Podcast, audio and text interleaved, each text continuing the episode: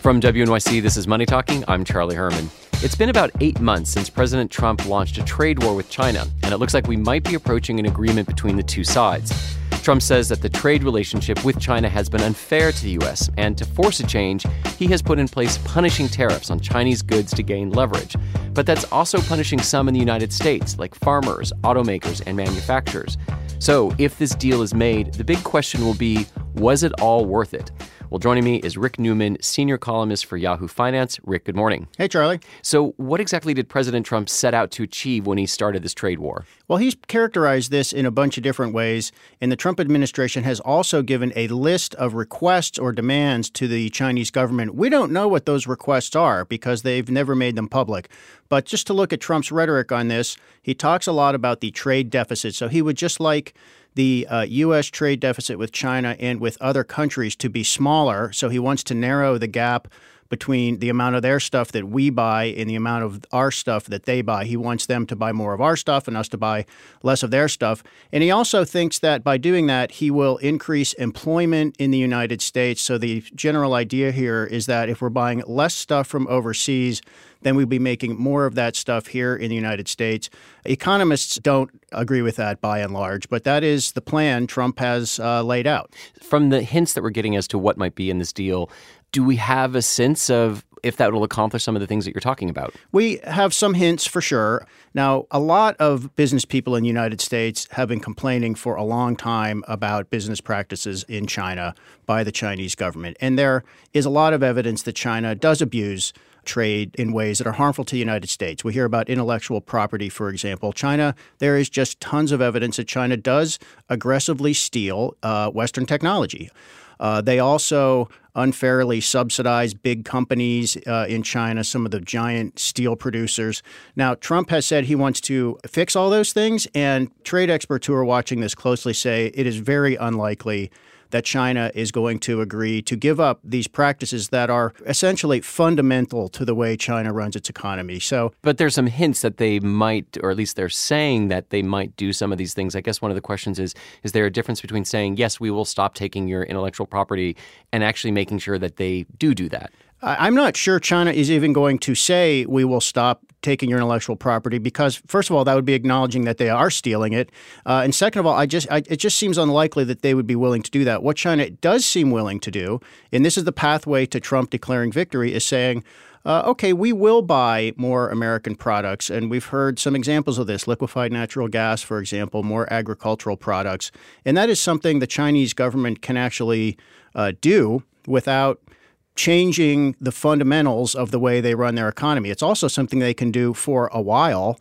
Uh, and let's say if Trump is not president in two years, then they can maybe go back to the way it was before, uh, assuming whoever the next president is, if it is not President Trump, uh, has a different attitude toward trade with China. So, what is China getting out of all of this? Trump has said that the tariffs are hurting the Chinese economy, and he's probably right. I mean, uh, a few things are going on in China. First of all, the economy is slowing there just because of uh, other factors. So the Trump tariffs are coming at a time when the Chinese economy is already slowing down. That has implications for employment in China. Uh, and I think what we're seeing now is uh, U.S. companies that are dealing with these tariffs. So imports from China, some of them, not all of them, but they are more expensive now for American companies that are buying them. And what those companies are doing is they are trying to get some of those products from other countries where they don't don't have to deal with tariffs. So has it mostly been businesses that have just absorbed the higher prices and not passed it on to consumers, or have consumers been paying more? It's a mix, and it's interesting because uh, the Trump administration has imposed new tariffs on only about half of all imports from China. So that's around $250 billion worth of goods per year. And they were very careful about how they selected those products. So those are not necessarily finished consumer products such as an iPhone, because if that were the case, you'd probably see the price go up right away. As soon as the tariff went into effect, the retail price would jump and consumers would see that. So the Trump administration, you know, craftily decided we don't want consumers to notice that much. So the new tariffs are mostly on components of products that are might be assembled here in the United States or assembled someplace else. So that means businesses are having to decide how much of the additional cost do they eat, how much do they uh, pass on to consumers, and to what extent can they try to get those products someplace else where they don't have to deal with the tariff. I will point out one important thing here. Uh, President Trump keeps saying that China is paying these tariffs. That is completely untrue. That is not the way tariffs work. This is a tax that the importers pay when they take possession of these products at a port or, or the point of entry whenever they come in. You pay. Uh, so these are American companies, producers, and importers that are paying the tariff, the extra tax, and then figuring out can they pass that on to consumers or they just have to eat it. So Trump has said that he would shrink the trade deficit with a policy of America first. He campaigned on this, and then this week the deficit hit a record high. Does this trade deal that is out there suggest that it will bring this trade deficit down? Not necessarily. Just to talk about that trade deficit real quickly, uh, it basically hit that record high for three reasons. First, other economies outside the United States are slowing down, so they are buying fewer American exports. Second, the dollar has uh, gotten stronger, which means uh, we're importing more because it's cheaper, but other countries are uh, buying fewer U.S. exports because they're more expensive. Trump did not have anything to do with either one of those factors, but he did have something to do with the third third factor, which is the tariffs he imposed on a lot of imports. And other countries put retaliatory tariffs on U.S. exports in exchange, and that again raised the cost of U.S. exports to foreigners, so they are buying fewer of them. So, if we go back to the question that started this whole conversation, uh, if a deal goes through the way that it looks like it's being framed right now, was it worth it all? It's going to take a long time to know that. Uh, so, what we know the tariffs did, they created a lot of uncertainty in financial markets. Let's say this is resolved by the beginning of April. Uh, that was about um, a year or 14 months worth of uncertainty in financial markets. Without a doubt, it had effect on the stock market. So, may, will we sort of end up back where we would have been otherwise if this gets resolved? Yes, it's possible.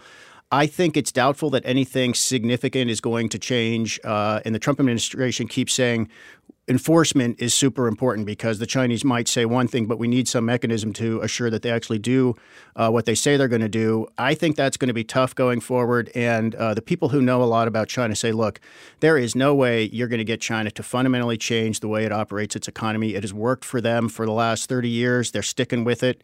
Uh, and they will try to outlast the American president because the American president needs to get reelected. The Chinese president, President Xi Jinping, does not need to get reelected. Rick Newman is a senior columnist for Yahoo Finance. Rick, thank you so much for coming in. Thank you, Charlie. I'm Charlie Herman. This is Money Talking from WNYC.